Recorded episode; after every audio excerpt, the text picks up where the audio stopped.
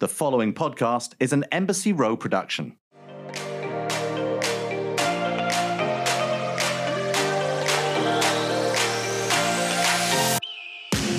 Well, Darren, I can finally actually say welcome back to Scissoring Isn't a Thing because you're letting me start this one, and you didn't but actually let me. Wouldn't it be welcome? Wouldn't it be welcome to? Not welcome back. Meg, every week. She's like, let me intro. And I'm like, okay, it's the start of the show. And every week she's like, welcome back to Scissoring Isn't a Thing, as if it's the second part of the show. And I'm like, it's Aww. welcome. Every, but you, you did, you did you, boo. You did you. I support you. It's tech, maybe it's welcome back from last week. Yeah.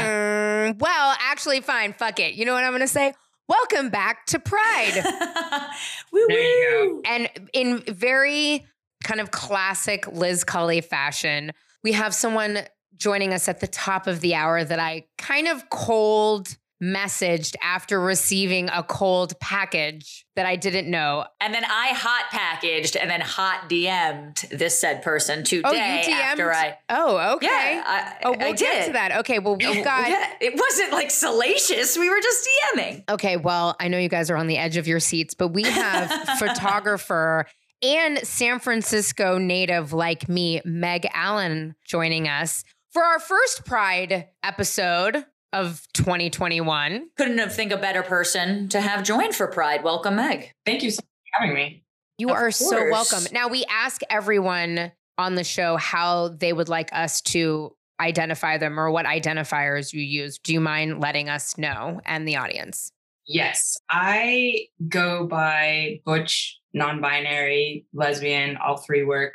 Um, and I go by she, her, and they, them pronouns. Thank you. Actually, beautiful. I do all the pronouns. I, I don't actually have a preference. I feel like I've been called them all, all my entire life. So I feel like the queers call me they, straight people call me she, and, you know, people way out in the middle of nowhere call me he. So they all kind of work. Okay. You run the gamut. That's how Liz and I are, though. Like if someone, like because my name is Darren, if on an email, you know, they're like, Mister Carp, I'd be like, all right, whatever. Like, I'll take it. You know, I'm like, oh, there's worse things I could Nobody's be. Nobody's so called I hear me you. Mister yet. I'm actually, I would love it. My You're wife, very femme looking and you have a femme name. Fair. My wife, anytime we travel overseas, gets called he, actually here too. And she's really sweet, but she is, su- I have the deep voice. She is such a like, high-pitched voice. It always cracks me up. It's usually like Uber drivers and they're like, oh, uh, mm, mm, uh sorry, she. And she's like, I don't really give a fuck. Like, it's totally fine. Yeah. Um, it, it happens so many times that you're, it, the other people are usually more embarrassed and you're like, it's it's not a big deal. It's not a big now, deal. Meg, you, the cold package, which is a hot package that I received, was mm-hmm. by way of my childhood friend, Stephanie. And I was so excited. I got a package and I'm like, what is this? And it was like from, you know, somewhere I didn't know. And it was handwritten and I opened it up and it was this beautiful book. I can't wait for mine. For me, it's like borderline porn, which is maybe why it was sent to me. But this beautiful book of photography called Butch, Black, Stunning. And that is your book. And then I had to like look it up. My wife's like, who sent this to you? I'm like, I have no idea. The author, bitch. Yeah. I know, but then I went and looked. And so that is how you and I started talking. Then I, obviously I asked you to come on the show. Tell us about Butch and how it was created and, and how when. long it took. And yeah, it seems like an undertaking. Yeah, it was. So I started photographing in twenty twelve. A couple of friends of mine were a lesbian couple, were having a baby, and we were sitting there and we were talking and we all used to skateboard together. And I shot a picture of her because I was like, I have this idea. I kind of want to start photographing all my friends and I want to do a project that is all butch women, or, you know, now I say butch identified individuals because not everybody identifies as a woman. And so I, she was like, put a, a skateboard to cover her chest because her breasts were just so big from being pregnant. And she was just like, you know, like, I don't want you to see this part of me. And so that was sort of the first picture that I took that I, it's never, I've never shown anybody, but I was like, huh, this is super interesting. Cause like, I'm sure there's no pictures of pregnant women, like kind of holding up a skateboard to cover up their chests. And I had just started diving into photography more seriously. And so I wanted to have like a project that I'd be working on. So I was like, okay, maybe this can be it. I'll photograph, do portraits of my friends, and then I can work on my portraiture. And I can also like do this this thing, I think, that maybe has some resonance, especially for me. And so I did that one. And then I started to hit up other friends of mine, and all of them were like, oh, that's kind of an interesting thing, but nobody wanted to actually be in it. They were like, no, no, no, no. Like, I'm not, I don't want to be photographed. I'm not a, you know, professional model, anything like that. So I really had to coax like ten of my friends to do this first, just to, to like kind of get it going. Um, and as I started to like put each portrait around the room, I was just kind of overcome with like how amazing it was to have all these different portraits of butches looking at me. And I was like, this is, this is important. Like, I want to see this. And so I just was like, maybe I'll shoot, you know, fifteen more people.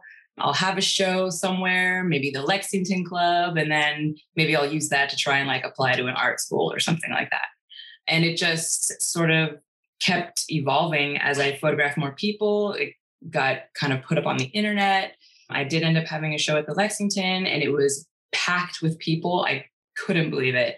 And then people started emailing me and were like, can I be in this project? And I was just kind of like, it just kind of grew out of my hands very quickly. I love and, that. You know, and it's called Butch. So you kind of, there is that stereotype of, you know, you know, kind of what you're going to get. But if you could describe Butch, what would you say that it is? Well, so I fell upon that term. It was sort of like a working title um, because I didn't really know what I wanted it to be called, but it was an investigation into sort of the Butch identity. At the time, this is when I was shooting, there was a lot happening within the queer community in San Francisco. You know, a lot of uh, former butches were transitioning, and there was sort of this um, worry, I guess, that all these butches were transitioning, and we in the community was losing the butches, which I knew wasn't true. Um, there's always been sort of an overlap between the trans men's community and the butch community, queer. And, you know, at that moment in time, it finally became possible for people to physically transition. So people who were always trans were just becoming more themselves because Right. they had the tools to do so. But I did want to know, like, what, what is this identity? It's shifting so quickly. The language was shifting so quickly around it. You know, it went from butch, um, and, you know, we had terms like bull dagger and diesel dyke and bull dyke, you know, even dyke was sort of a pejorative term that got reclaimed. And then the, the language started to shift into more like gender bending, transgender, gender non-conforming, uh, and non-binary, I think, was probably still more academic of a term at, at that point. I'm not sure exactly when that kind of came about. Masculine Left Center was another one. So I was like, what is this identity now? And who kind of falls into it? So I was sort of looking for people to self-identify. And a lot of the people who are in the project were in the process of transitioning at the time, maybe, maybe like five to ten people. And I would say maybe twenty to twenty-five of them have now fully transitioned. So wow. It was kind of a, a cool opportunity to just take a snapshot of the community at the time. And, you know, there were a lot of people who identified as butch and still identify as butch. And so to answer your question in a very long way, I would say that butch is, is sort of a, more of an of an older term, almost like a lineage, I guess, for yeah. gender non-conforming, non, non-binary. And I feel like the term butch, like the term lesbian, has had such negative associations with it for so long. Like people, like younger lesbians, even me, like, you know, in the aughts, I was like, oh, I'm not a lesbian, I'm queer. Like, I don't want that, yeah. you know? It, totally. It it's an, uh, it's like its own like pushing away of that stereotype. It's like, I'm not that right. lesbian, I'm this right. lesbian, I'm not that, yeah, you know? Right. Yeah. And, and so it's like, you know, well, what does that mean? What is that lesbian? You know, these are the, that lesbian are the women that came before us that paved the way. I mean, yeah. Amen.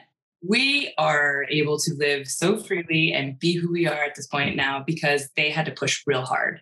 Um, and they had to be exactly who they were. And a lot of lesbians, a lot of butch lesbians, like, were met with violence. And it was like the reaction to wanting to express your gender in a more masculine way as a woman was, was violence. Like, you basically yeah. were just, you know, you were not allowed to do that. We saw that like with like in the media, especially in ninety-nine, you know, Boys Don't Cry came out, you know, and so even uh, one of my favorites. Yeah. Yeah. Even though Brandentina was like a trans man, like I think a lot of probably butches could identify, you know, that was at the time, the media was all kind of like that. The response to butches and being this identity was like, you had no future. You were going to be raped and killed. That's right. That's your future. So, you know, again, to answer your question, part of the way that I was able to define butch was in imagery. I wanted to show the spectrum. Butch is any age, it is any ethnicity, any race. It's almost like a persona or like a confidence almost too. It's it's yeah. visual, but it's it's a personality yes. and of its own type too. I, I would say, yeah. So if you're looking for like, a, you know, it's sort of like this masculine female with a swagger and, you know. Yeah. Then I'm of, butch. You don't have swagger. I no. do. You don't think I have swag? I know I have swagger. You've told me I've had swagger before, okay? See, now we're reclaiming this, Meg. We're reclaiming this. Okay, I have a question actually about a time when I really had swagger. Let's talk about the Lexington real quick. Oh. I took a couple of ladies home, let me tell you, back in my day. But um, for those that are listening that don't know what the Lexington is. It was her is, mom three times, but she doesn't mention that, Meg. I hate you. No, actually, it was the first time I ever slept with a girl with fake boobs. Crazy. Anyway, that's an experience. Whatever. Yes. Okay. I have to like live vicariously through my former life now that I just like do nothing fun. Anyway, but the Lexington no longer exists. And for the listeners that aren't familiar, it was really this iconic lesbian bar in San Francisco that was a safe place. It was, I mean, it was, it was so many things to so many people. It was the first place I ever went when I tried to like meet other queer women. I was terrified, but now that that's gone, and I think a lot of people, you know, a lo- there's a lot of conversation about these places not existing anymore and in many other states as well. If you were to do the book now, like what would butch culture, what would queer life in San Francisco look like? Because when I did look through your book, you really did capture a moment in time now that the landscape has kind of changed for the queer community in San Francisco, Oakland, et cetera. Like, what do you think it would look like now? For sure, it's changed a lot. San Francisco has changed from being sort of like a gay mecca to something different. And San Francisco sort of has that history. It sort of shifts gear, I'd say, every forty years. And but it, I mean, the context is different. Now we have the internet. So I think younger queers are finding finding each other on the internet, and even the acceptance of gay people is different, especially in metropolitan cities. Like, whereas, you know, in the nineties and the aughts, we were like, let's stick to our bars because we can find people like us there. Right. Now it's sort of like, we can go anywhere. We can go to all the good places because we're not going to be harassed. People will give us service. We'll be treated with respect and dignity. And so the world is opened up, which is kind of like what everybody was sort of fighting for. But in the process, we've sort of lost these spaces that have become, that were, you know, the only spaces that we could really go to without feeling any sort of like prejudice or oppression. Now I think you find people on the internet. I don't know, straight, it's being friends with straight people is also, it's like easy. I mean, straight people are very in their, into their own like fluidity, and like people who are formerly very, very straight are all of a sudden like, well, I don't know, like maybe, maybe I'll try this, you know? I can see, Meg, many straight women saying that to you.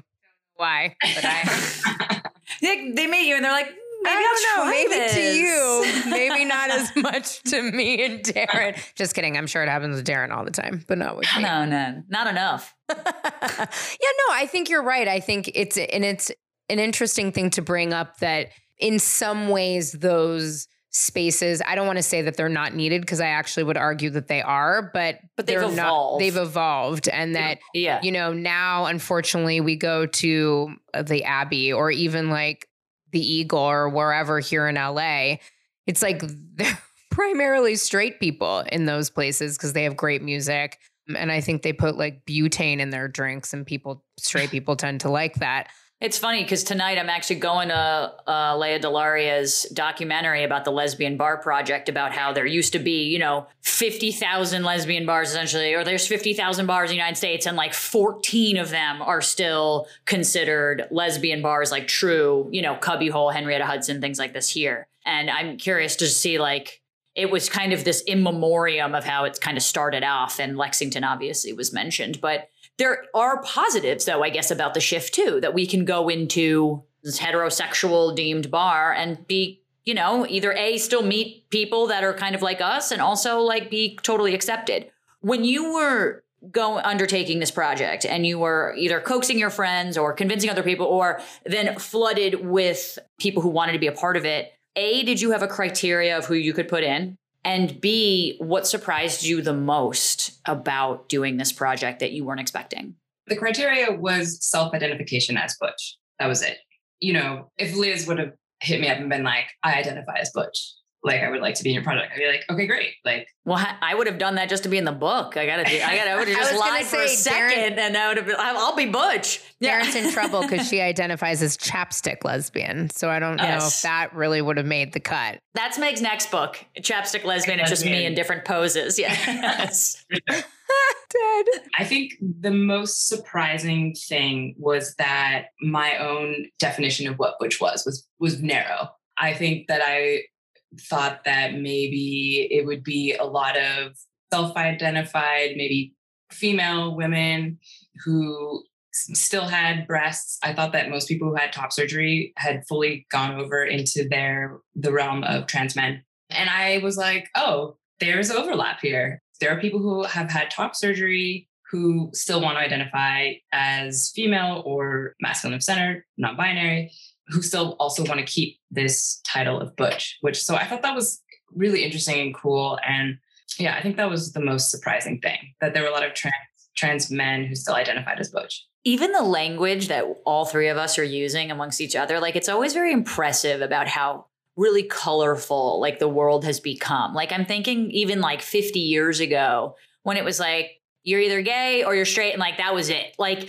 talk about not being bisexual. I mean, that was like, pfft, Liz, you're off the map. Like, and even, even us who were lesbians, like, shunned, you know, and now it's like, you could be a gender nonconforming lesbian, but maybe sliding into the trans, you know, just figuring it all out. And everything's very colorful and fluid. I'm so happy that our, one of the things we try and strive on this podcast is just like learning people's language about it. And it's just ever expanding, this dictionary of just what you can be and how you want to identify. When you were saying like people who get top surgery, to me, that could just be like getting a tattoo. That could just be like an aesthetic that you like. And it might not have anything to do with gender expression and or, you know, sexual identification in any sort of way. It's just, I might not like them and I want to get them removed. And people often forget that. They put so much weight behind every other person's thing. And sometimes those decisions are just, you know, getting a tattoo on your wrist for some reason. And that's, it's kind of a beautiful thing. I, I really, I really like it. Right. I mean, it is, it's what you say, it's an aesthetic. So right. And everybody sort of alters themselves in one way or another now. I mean, so hair, you know, no, like everything, right. Everything, it's everything. Everything. So yeah. Not we me. Just put so much, oh, natural we put so over much, here. Well, we put so much, yeah, okay. Not moving forehead for a little while. Um, it's okay. I can call live it. In L A, so. Exactly. I'm like, yeah. You, you, Meg, you should have seen the spray tan she got last week. I don't want to talk about it. I it was, was listening to that. I, w- I was like, God, I wish I could see this. And you had all oh, light on yourself. Her hands were like, like my watch color. Like, it was just, it was bad. It, it was, was just- an unfortunate thing. A question for you. Some of the individuals that, you know, you said you were capturing them as they were beginning or mid transition. Did any of those people, I don't want to say regret doing the book, but you know, Darren and I have friends and have folks in the trans community that we're close with. And we always want to really respect like their dead, na- you know, not mentioning dead names and life before, just because if that's what they choose. Did you have any of that? Like, did anybody come back and say, oh, like, this is really who I am now. And this is my most authentic self. And that maybe wasn't, or have you not had anything like that happen? If if anybody did, they haven't said anything to me. But, um, you know, I was shooting it over the course of five years from uh, from twenty twelve into twenty, twenty seventeen. And so right before I was about to hit send to the publisher, I reached out to everybody and I said, this is how your name is going to appear in the book. Like, are you okay with that? Uh, like, I'll make whatever adjustment you want. And there were a couple people who were like, yes, actually, can you can you adjust it to my new name? That's so great. I, That's wonderful that they had that opportunity, because it is, I mean, the book is so, so personal. Beautiful and personal yeah. and tasteful that it's cool that, you know, that opportunity, it was, it's good they had the time to change. Do you have a favorite photo? I think the one of Dahlia, it, it's always going to be my favorite. She's the boxer. Oh yeah. Oh man. Yeah. I mean, uh, and she was just, she's just a sweetheart. She runs a boxing club for youth in East Oakland still. So she's a good person. Yeah. She's an amazing person. Yeah. Yeah. And, um, right. She was really open. When I was photographing her, she had just gotten through like t- doing this whole uh, like class with her kids and stuff. And, and she's just really into the sport and giving kids confidence with it. And, and I think I have a, I have like a color thing with red and blue. So a lot of the colors in there are red and blue. Yeah. I, uh, I love that. Before we sort of wrap up here, because it's kind of an interesting uh, first part to our second part interview. For you, when you were kind of saying how we uh, reclaimed the word dyke in, in a lot of ways, do you feel that your book is also kind of reclaiming butch in the same way? Do you want butch to be reclaimed? Should it be reclaimed? I mean, what's kind of the difference between being dyke and butch? Because I think sometimes in colloquial nature, people often use them interchangeably mm, yeah. as a stereotypical kind of lesbian. And I think that there is a difference.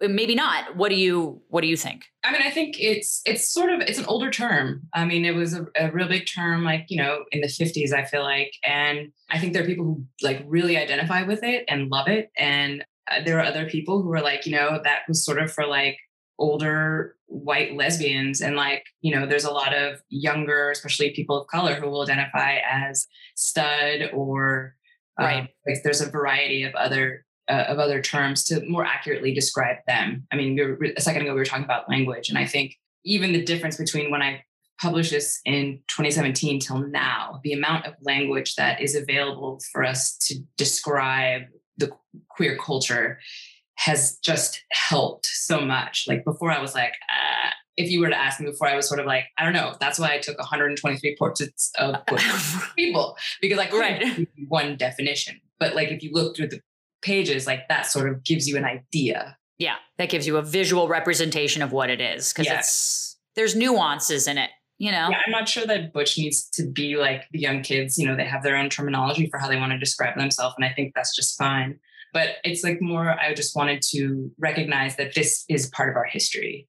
And by the way, we were talking about Lea DeLaria for a second back there. Like Lea is a boss. Like she's like the ultimate butch. She was butch Yeah. Before it was like okay, you know, it's fun like, story. It's perfect, Wait, like meld fun story. For me, you know, real yeah. quick, and also cross your fingers because it sounds like she's coming on this show. So everybody listening, bombard her with she D Ms. In, it, but in I July, saw her yes. at the dog park, Meg. You don't know that I see everyone at the dog park, and she came in oh. and she had a shirt that said "fag" across yeah. the. cover of her, and she has a huge dyke tattoo. She's a badass, and I think a butch dude. tattoo on her arm. And she walked in in this older, and I'm only assuming because we were at the West Hollywood dog park. He, I am making an assumption that he was perhaps in our tribe of being L G B T Q, but an older white man just like looked at her. He's like, that's a terrible fucking shirt. And I'm like with my puppy across the way, texting Darren, like, should I go up to her? Should I ask her to be on the show? I don't know. And I was what like, to let's do. see what happens and then with she, this guy. She turns around and in front of the whole dog park is like, are you fucking kidding me? Like, I've been a dyke and a butch. Like, I can wear whatever the fuck I want, and like shows yeah. her arm, which I think says dyke or butch or both. And I was just like, oh my God, that's so cool. She really is so the cool. like coolest of all time. Yeah, no, she's a badass. I mean, she's a badass. She is like a hundred percent.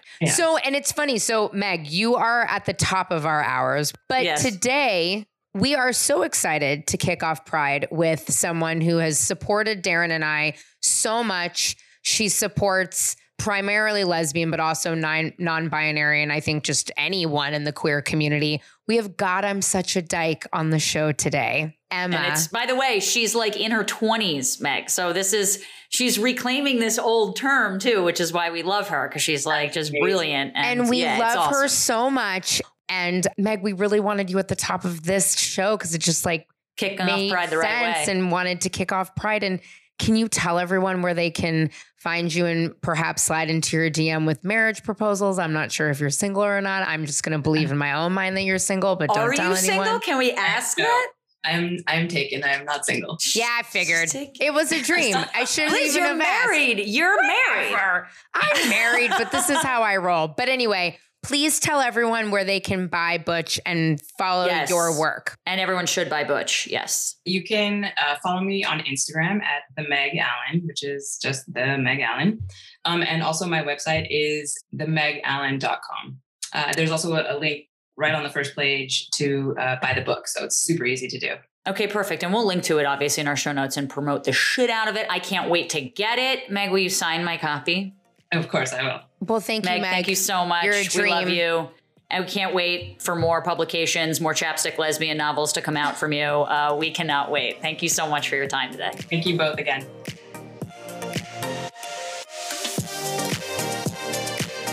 Summer is here and we're ready to have some fun. We wanted to tell you about our favorite summer beverage, Bev. It's a crisp, dry, refreshing wine in a can, and all five of the flavors are zero sugar and only three carbs, one hundred calories per serving. This is pretty incredible. They have rosé, Savvy, Bee, Pinot Grigio, Pinot Noir, and sparkling white wine. There's literally something for every occasion. My personal favorite, of course, is gotta be the rosé. I love drinking it at the beach and being on my terrace and sitting down and watching New York City fly by. We absolutely love Bev as a perfect addition to any summer activity. Brunch, a day in the park, hang out at the beach, or catching up with friends we haven't seen in a year. And this year, Bev has a new member of the family, Glam, a refreshing, sparkling rosé. It's unapologetic about who she is, and she inspires others through her confidence and radiating inner beauty. Glam is a must-add to the guest list for all the fun get-togethers this summer. And through the end of Pride Month, Bev has teamed up with Way Out and is donating all Glam sales up to ten thousand dollars to support Way Out's youth center initiatives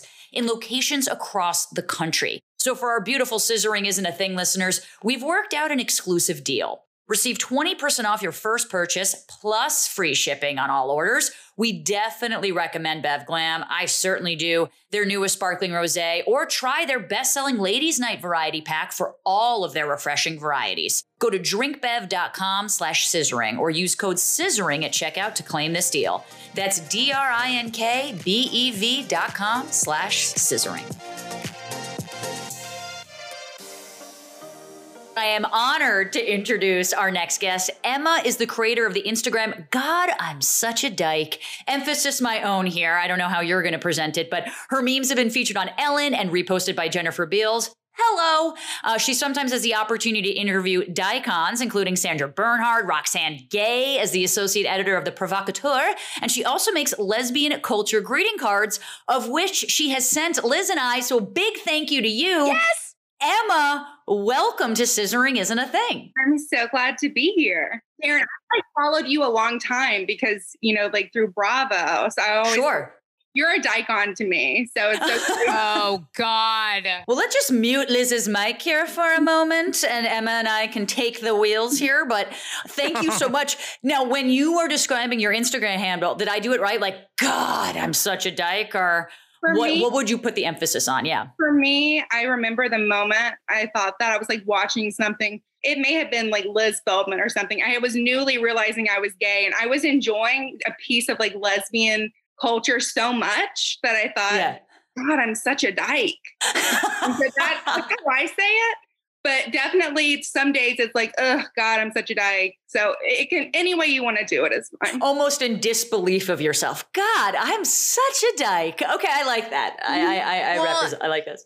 And you kind of make this next question that we always ask, ask our guests yes. easy, but we love to give our guests the opportunity to identify themselves, both gender, sexuality, whatever. Would you mind identifying yourself for the listeners and for us? I think people might be a little surprised because I would say that I'm just like gay, you know, and, I, and, I, and a lesbian for sure, but I'm not someone who's really big on labels, you know? Um, so I definitely identify with them through the Instagram and then just like lesbian culture I love. But like for myself, it's like, I'm just me. And I'm gay. Perfect. I love it. it. We're going to have to get into it because obviously your Instagram handle carries a, a a derogatory, pejorative, but also a very empowering word, as I'm sure that you know. But let's go a little bit back to your um, coming out story, if you wouldn't mind. I mean, you kind of mentioned when you were starting thinking about the Instagram handle that you were watching a bunch of stuff and figuring out your sexuality. So how did you come out, if that's an appropriate term for you? Some people say letting in. Walk us through what that was like for you and how old you were and everything. Well, I, I want to say too, like I identify with dyke too, like basically all of the above. Like I'm just yeah. not gay, dyke, lesbian, but I didn't realize I was gay until I was like twenty-six. I had no clue. So wow. like, or not even in it. Cause I didn't really come out. Like my first like real girlfriend was around twenty-five, twenty. Well, and also I called her a girlfriend. She would probably just say that we were fucking, but friends, whatever. Yeah. Very lesbian of Liz. Mm, I'm so Very lesbian of Liz. Very but, lesbian of but Liz. But did you, yes. but I always, but I had had experiences and I had thought about women. Did you just like never even think about it when you say that you didn't really come out till you were twenty-six? When I was in high school, I had a lot of very intense female, like monogamous female friendships. And yeah, I feel you. I say monogamous because it's like, you're my best friend. Like we're best friends. Obsessive and, almost. Yeah, yes. You know? Okay. So like even in elementary school, I had like very close female friendships, like long-term, like four or five years until I was on to the next one. So, um, but I wasn't attracted to them. Like in, like it didn't ping for me. And I think it's because I'm not really attracted to straight women. Like I'm exclusively sort of attracted to queer women, like that energy. So I just think I wasn't around enough gay women to know. And then when I was nineteen, I moved to where I went to college and I met a gay friend. And that was the first ping for me. And I remember going to her house and she had the L Word D V D set like on uh, her bookcase. There and I was, you go. I know what that is, even though I've never seen it. So I had a big crush on her, but I spent several years telling myself, everyone has crushes on women. Like, why would you not? Duh. Like, I'm not gay. Like, why right. wouldn't you? So, and then I just kind of realized, like, I think I, I had my best friend who's still my best friend now, who've been really close for like the last decade. I was kind of in love with her. But again, it wasn't that thing where like I wanted a relationship with her or I envisioned a future. It was just like, she was occupying a space in, I think, my heart that really should be reserved for a partner. And so when I realized that, like, I think I'm in love with her, that is when I realized, like, I'm gay. And it still took me a couple of years to fully, like, I still toyed around with that for a while, too. Like, I, I took my time. You sort of mentioned this in high school about these, like, obsessive friendships. And I know you weren't necessarily coming to terms with it yet or didn't know what it was, but did you think, oh, I'm not attracted to men? Like, w- was it a very like, you know, a lot of people, I think the signals are like, you're pretty much straight until proven guilty, right? Like most people happen to be straight at, but percentage wise. So was it for you of a, I'm not thinking about it at all? Or are you like, I'm not attracted to guys. What does that mean? I had boyfriends in high school and I was very attracted to them, like emotionally, sexually, like very attracted to them. But once I met my my friend in college who was gay, it was like a light switch went off for me and I was no longer attracted to men.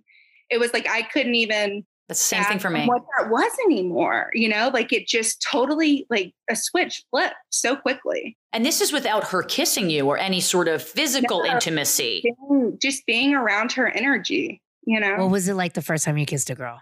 Oh my God, yeah. The first girl I ever kissed was my best friend. Though. So we were like drunk, like just, you know, playing around. And I remember thinking, I actually didn't like kissing guys in high school. That's the thing. Like I, I liked everything else, but I didn't like kissing.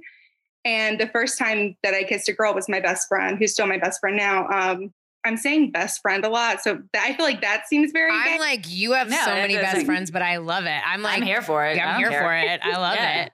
When I kissed her, I was like, oh, this is actually good. Like, this feels right. You know, it was just like much softer and better. And so much better. So that was my first kiss. And the thought was, this is better. Where, where did you grow up? In Georgia, actually. So like near Atlanta, like northwest of Atlanta, about by forty-five minutes. So were there a lot of like gay people in the community that were out when you were like, did you have a lot of gay presence or was it more T V and film or? Well, Um, my mom is an epidemiologist and she's worked in public health. So she always did like AIDS activism and oh, cool. she had gay wow. male friends. And so, um, and I could watch anything I wanted to watch in our household. Like my parents are like very socially progressive in that way. So I think I had a lot of exposure in that way. But in terms of high school, like there was one girl who was gay that we knew of. Right, and right, right. Very close friends with the high school gym teacher. Like it's a stereotype, but that's exactly what it was. They were like very close friends. Wait, and does she know that you're like a gay icon now? Yeah, that you're a dycon? Does she know? I don't know. I, I need to like look her up on Instagram and see. You but have to. I, she always felt very intimidating to me. Like I don't know. She just was like the cool lesbian who like didn't give a fuck that anyone else what anyone else thought of her. Essentially, yeah, didn't care. Did she wear like leather? No, she was very sporty. Nothing wrong with a sporty lesbian, ladies. Nothing wrong with yeah, sporty. Yeah, Darren, spice. where's your head? Where's your headband today? Yeah, Darren loves a sweatband. Only when I'm working out, Emma. Uh, but I wore it on a podcast, and Liz will never let me live it down wait, because wait, no, hold on, Emma. It was with Brad this, Goreski. Brad Goreski, and- fashion icon. This bitch comes in looking like Jane Fonda in nineteen eighty-one. I'm like, what are you doing? Talk about I, not giving took, a fuck. Took me like three hours to pick out my outfit. I was like, what am I gonna wear? This one comes and in like, hey guys, sorry, I'm just sweating. A little, let me get my sweatband and my wristband out. I'm just doing some uh, aerobics. Fuck you, but she's accurate. Okay, I'm, I can't. I can't take this away from Liz. You know, you mentioned that you saw this D V D set of The L Word, which is obviously like our bat signal for any queer kind of woman. It's like we all know the stereotypes of those women, but you had never seen it. Do you remember? Was The L Word the first thing that you saw? We were like, oh shit, lesbians. Or do you remember your first ever like lesbian cinematic experience at all and kind of questioning what you were seeing? I didn't see Carol till like two years ago and people are going to like rail me for that. So uh, I love Carol. Would like to God, you're such a dyke, Emma. Yeah, I am. But I don't know. I went through a weird thing where I had a big crush on Ewan McGregor and Alan Rickman right before I fully was like, I'm gay. So that was a weird rabbit hole I went down. And Alan then I Rickman. Alan Rickman. This Thank is R I P Loved him. Wait, weird that's face amazing. That's another way you know you're probably gay. Although yeah. Ewan McGregor's pretty mainstream. But I think like Liz Feldman, I had a huge crush on her when I first came out. So I was, she had that show on YouTube. What was it called? Um, I don't remember, but she had like Tegan and Sarah on, Fortune Themester was on, who I know you guys have, you know, interviewed, who's so amazing. Oh yeah. Oh, and Kate Minnick was on it. So I watched that whole thing. It was kind of like very low production values in the beginning, but just lesbians would come over to her house and talk. And it was when The L Word was huge. So that was my first deep dive and I like thoroughly enjoyed it. Like, I also just want to say this for all of the people listening. Yeah. You couldn't pick more like inside baseball person than Liz fucking Feldman, Feldman to be yeah, right. in love with first. Like, I don't think most people actually even know. I know who Liz Feldman is because of Fortune and because of like me living in L A and my wife worked in the industry, but like Liz Feldman is so like you esoteric. Went real. Yeah. You went like very get that is so dykey and I love it for you. And that I swear to God, I was probably watching the Kate Minnick, like a video of her and Kate Minnick at a lesbian bar from that show. And that's when I probably said, God, I'm such a dyke. Like I'm enjoying this too much. I, I relate to you in a lot of ways of like, I did date a lot. I had a long-term boyfriend in high school who I adore and loved and certainly was attracted to him and like uh, having sex with him or whatever. But until a girl kissed me was like, holy shit, this is what it's supposed to feel like. Like, but so for me, and I never really, I, I never really was like, maybe I'm bisexual. I was kind of like, no, I just want to continue with girls now. I'm not scoffing at men, but I have no interest. Did you ever flirt with the lines that maybe you might have been bisexual considering you were attracted to men back in the day, or you went right to the lesbianism? I don't think that I was ever like identifying as bisexual. I think I kind of went from like, I like dudes to like lesbian purgatory to where yeah. I was like, I'm not going to really date anyone, but I've like got these crushes on these girls to I'm gay. Got it. So I think because my, like once I kind of like ha- met that friend who was gay, it really was like a light switch went off and like, I just wasn't attracted to guys anymore. So I just felt like I was going through a period of like not really wanting to date. Yeah. Yeah. That's fair. That's fair. I want to switch gears a little bit to the Instagram page mm-hmm. because it is One, it's amazing. Darren yeah, it's and I amazing. Are such big fans. We stan. Big time. But you really represent like all different types, I think, of queer women. Do mm-hmm. you feel kind of a sense of responsibility to display and show the spectrum of queer women?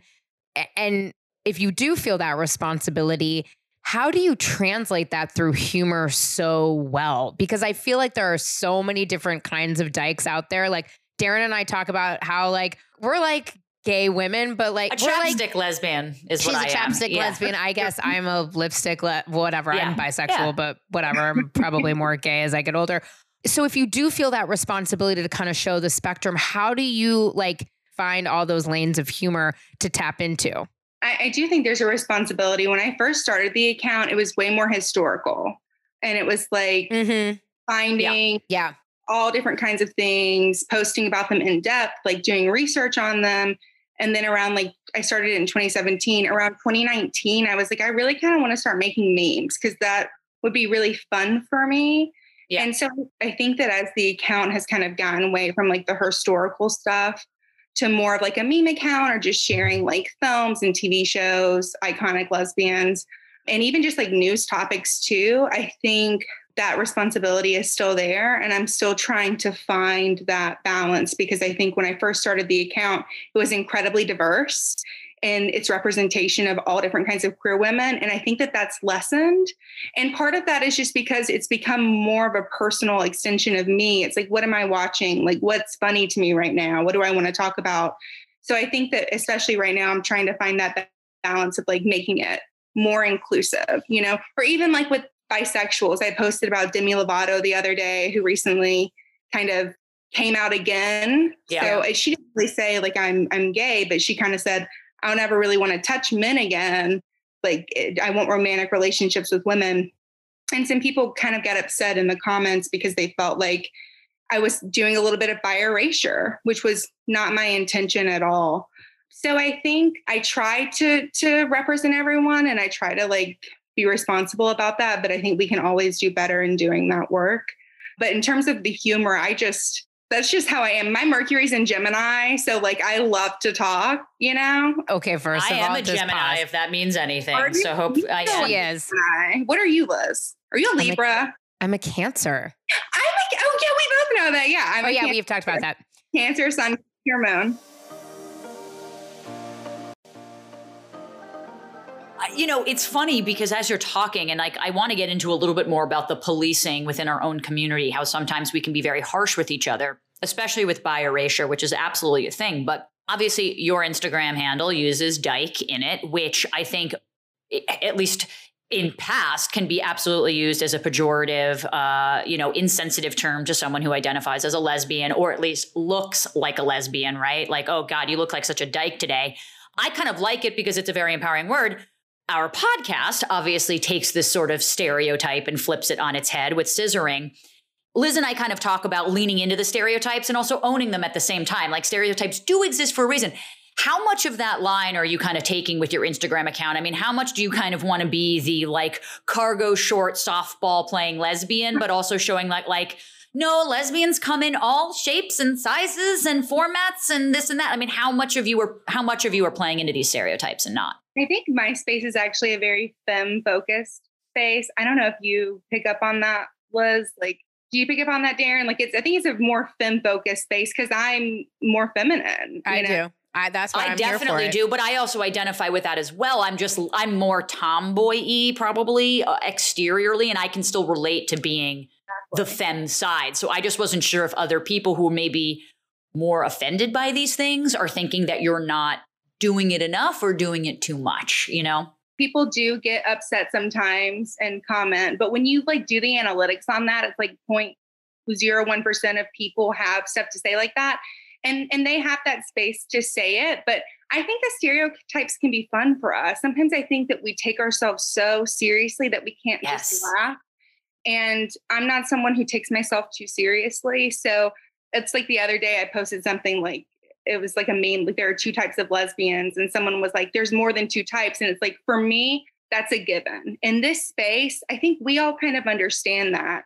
And every post isn't going to represent everyone. So sometimes the stereotypes can be fun. I mean, I think they can be damaging, but a lot of times it's just kind of just as a community that we understand. So I don't think there's anything wrong with us enjoying that. You know, we're not saying it's gospel. It's just one aspect of the world that we're living in together as gay women and bisexual women. And, and it's know. kind of empowering breaking those stereotypes sometimes, you know, like there's part of me that kind of loves when people are like, oh, wait, you're gay. Like there's something that kind of makes me feel confident when people don't know what that's like, you know? And then of course you can get into topic like, well, what do you think a lesbian looks like or whatever? But I think you're right that we need to be a little bit less serious about everything all the time. Like clearly you're not saying that there's only A or B. Like you recognize that the alphabet goes to A to Z, but for this fucking joke, there is only A to B, and that's what makes the joke funny.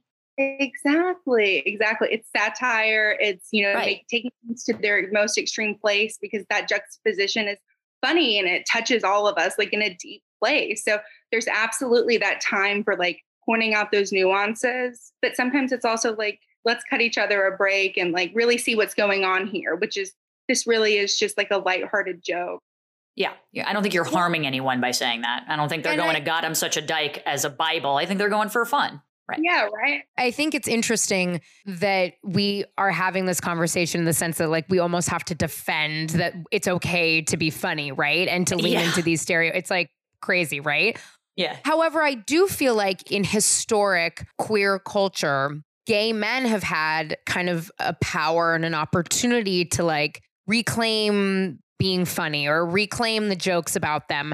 How do you feel, if you do feel, there is a difference between like gay male humor and lesbian humor and why it's important that there is God, I'm such a dyke versus God, I'm such a L G B T Q I A person? Plus. Plus. Plus. I, I honestly think that actually gay men are less restricted in their humor. I think that they police each other less, but there are people who would say that that's a problem, that there are like some major issues with like gay male humor, but also too, I think that they just have more flexibility and freedom. I don't think that they police each other as much. And I think our culture is just much more interested in them generally. So they've had more time to kind of be in the spotlight and develop this sense of humor and like poke fun at things, you know, on a, like a public stage. And I think there's more and more interest like in lesbian shows and movies and lesbian humor, and it's becoming more and more mainstream. But I think gay men have kind of had the monopoly on that for longer. So it's just a very different space for them. And then do you think that it is, I guess the second part of my question was like, do you think that it's important that we do have our own spaces, even in comedy, right? That that doesn't have to be all inclusive and that it's okay for us to have like our inside baseball, our inside Liz Feldman, Feldman obsessions. I'm still dead for that. Yeah, I don't she's know not if I survive. Can, she I don't know if I can get done. Over that because it's like so one. Inside baseball. Sorry. Yeah, I think it's important for us to have our own spaces, but I also am someone who feels like comedy is for everyone. Just right. because I don't haven't lived an experience, I can still take a lot from that and just enjoy that. And like my friend Liza Dye, who's a comedian in L A and she's a T V writer, she did like an amazing stand-up set and she was talking about the L word. And it wasn't just like a gay crowd. It was like mixed and everyone was laughing. Like they got it. So I feel like humor is, it's about like specific things, but it's also just about connecting and we're all just people. You know, things are funny. Things are yeah. funny. And things should be funny considering like the rest of the world seems like it's burning to the ground. Like I think humor is that kind of way to bring it back. And I'm pivoting a little bit to kind of what we were talking about, how maybe the sensitivities in our community. You've been posting a lot recently about Queen Latifah. And Queen yeah. Latifah was kind of someone that I thought was gay, but I also didn't know was gay at the same time. Like, this seems to be a surprise and yet not a surprise to me all at once. And I don't think I've ever really focused on her. You know, she introduced The Favorite at the Oscars a few years ago, which you talk about has this sort of this subtle moment of empowering and sort of the closest we've come to seeing Queen Latifah come out. How do you stroll the line of encouraging people to be who they are and coming out, but also respecting their right to not to and to be private? Where do you draw that line? Well, the first thing I want to get to that. And then the first thing I want to say before that is that I think that some of the sensitivity in our community and that policing comes from a very real place because yes. we have suffered a lot of violence and, and you know, uh, oppression in our society. So I think it all comes from a very real place.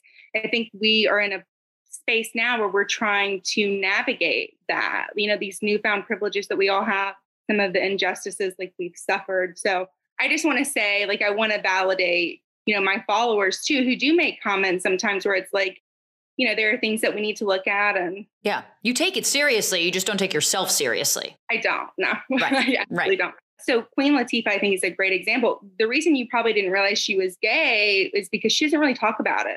And I fully respect and support that. Some people feel like you need to be out and you need to be open and you're doing a disservice to the community if you aren't. But I don't right. agree with that at all. I really don't. I think she has the right to her privacy and she can separate that from her professional life. Roxane Gay and I talked about it when I was interviewing her, because we kind of brought Queen Latifah up as being someone that she's not really out, but wouldn't it be great if she was? I remember yeah. that conversation. Yeah. Also, can you put in a good word for us for Roxane Gay? Because she curbed our ass. I, th- I think our name uh, I think probably our, the name uh, of discouraged our her to come on, but yeah. She, it was a respectful decline. So Roxane, if you're listening, please come on our show. Please. Yes. Yes. Yeah, Roxane, that was an intimidating interview for me. The first person I've ever interviewed in my life and at like a professional capacity was Sandra Bernhard. And I like, oh, I was horrified. I love Sandy. Call. She's that harsh. She's tough. You know? Yeah. Yeah. But she was so gracious and lovely, but they're both these incredibly formidable, wildly intelligent women. So to get to talk to them was like a huge honor for me. Um, and also very intimidating, but uh, we talked about Queen Latifah and, you know, Roxane was kind of like, I think it's good for people to be out. I think it's good for our community. But then also we talked about like, there is this right to privacy. And until very recently, you could pay a big professional price for being out. And I think that you still, I think people probably still do, you Definitely. know, maybe not talked about as much. So I respect her right to privacy, but I'm still going to stand her as a daikon because she is. I mean, the ninja guys, the motorcycles alone, like she has told no, us. Without telling us that she so is ways, right? Well, even Super you, Emma, you gay. posted this meme of like Queen Latifah on like the concrete, the f- like it's so taking good. a picture of her girlfriend, and you're like, you know, your girlfriend's do like does absolutely nothing, and then like Queen Latifah represents like, you know, the lesbian girlfriend, like taking pictures and all this, and I was like cracking up watching Queen Latifah like take these like weird, weird, but yeah, like it just so much joy taking a picture of her girlfriend. And it's like, I want to find, like find someone that looks at you the way Queen Latifah looks at Ebony, you'll be good to go.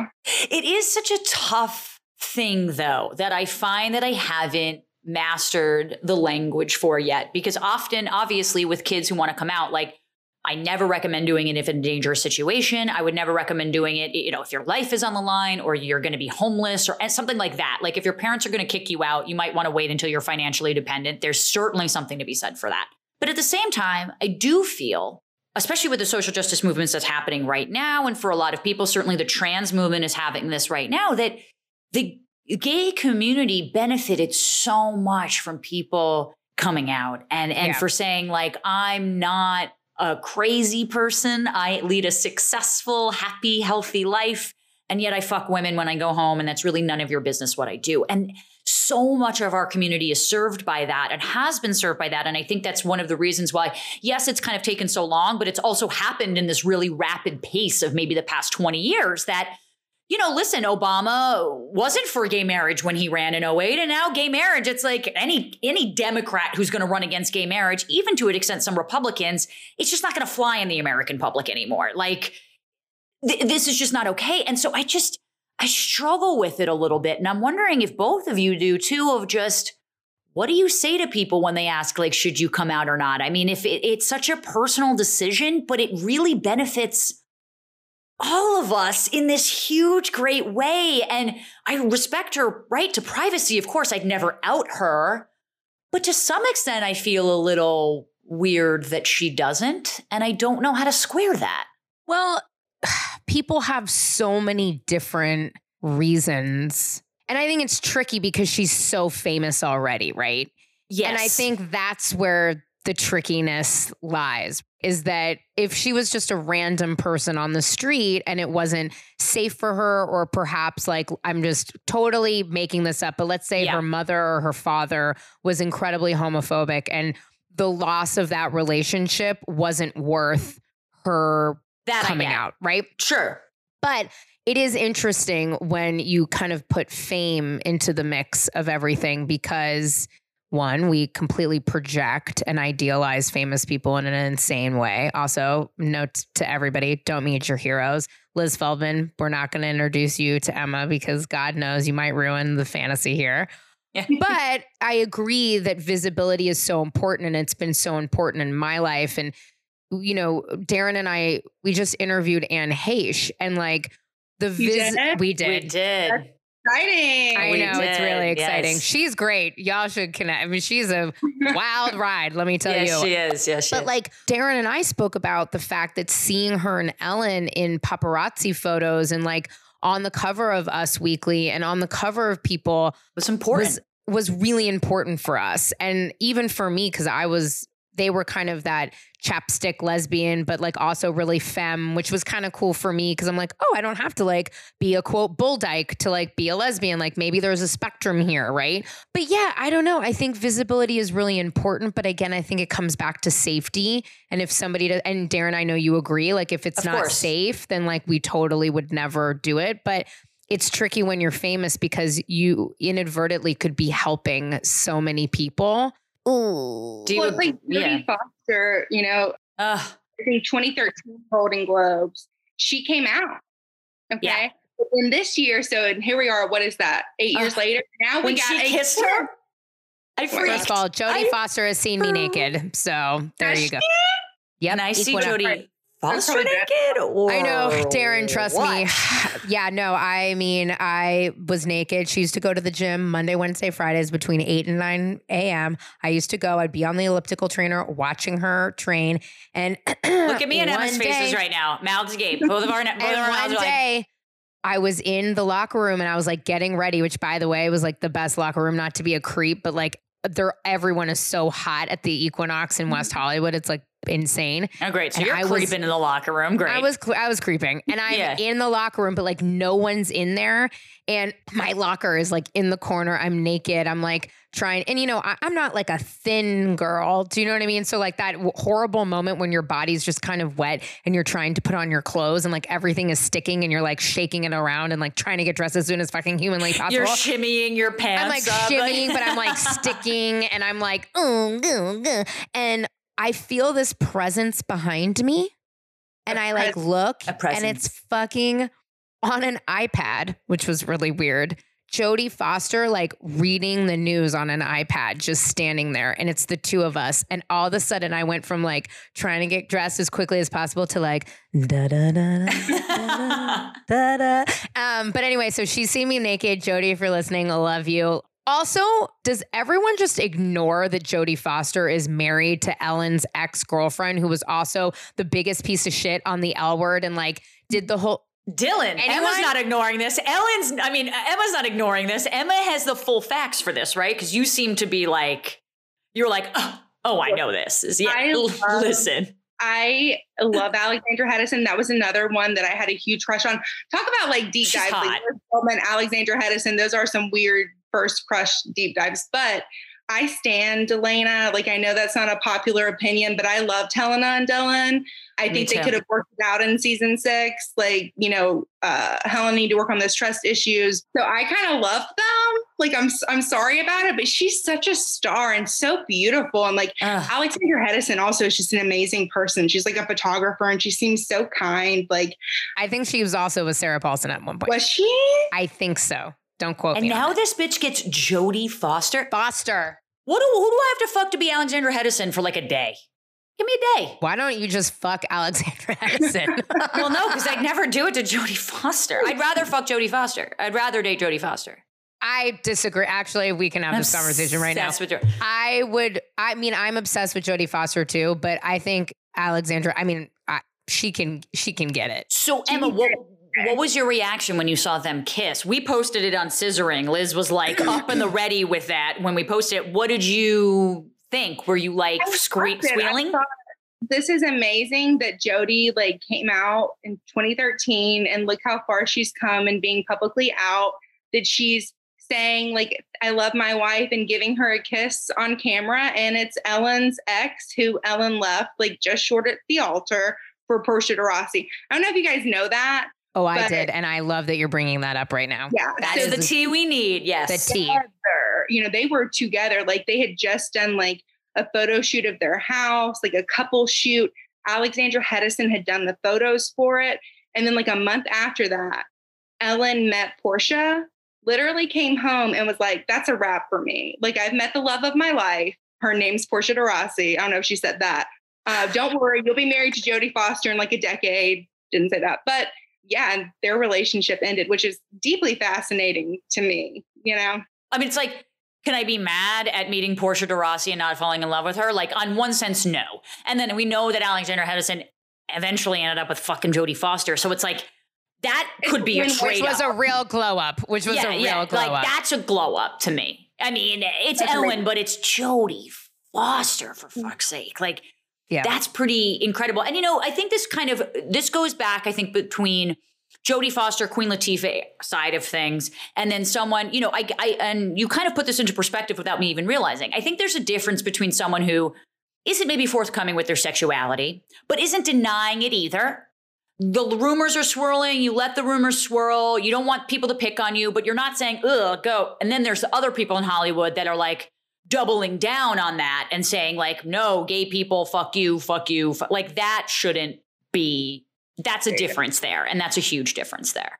Yeah. It's like Queen Latifah is at one of like the most famous sites in the world in Brazil on the floor, taking a picture of her, basically her wife. I mean, I think they're married, but her, her, you know, long-term partner, it's like, that's pretty out, you know, yeah, and that's and pretty gay. It doesn't yeah. give us, you know, that, like that news grab of Queen Latifah's come out, and maybe one day she will, but she doesn't have to. And Jodie Foster too. That's another example of, Jodie Foster had a lot to lose. So yeah. when she, I think that's when she and Alexandra Hedison met, actually was around like twenty thirteen, maybe a bit before, like, you know, that she was comfortable enough to do that. We have to celebrate people where they are, you know, and I sometimes I feel like we want to push people further than where they are. And it's like, meet people where they're at. And, you know, I think that's such a beautiful sentiment, honestly. Like I, I could tell just Liz and I were both kind of struck by that, because I think people are too often going to look back at what we said twenty years ago with a lot less knowledge, with a lot less sensitivity, with a lot less this. And it doesn't take away what was said,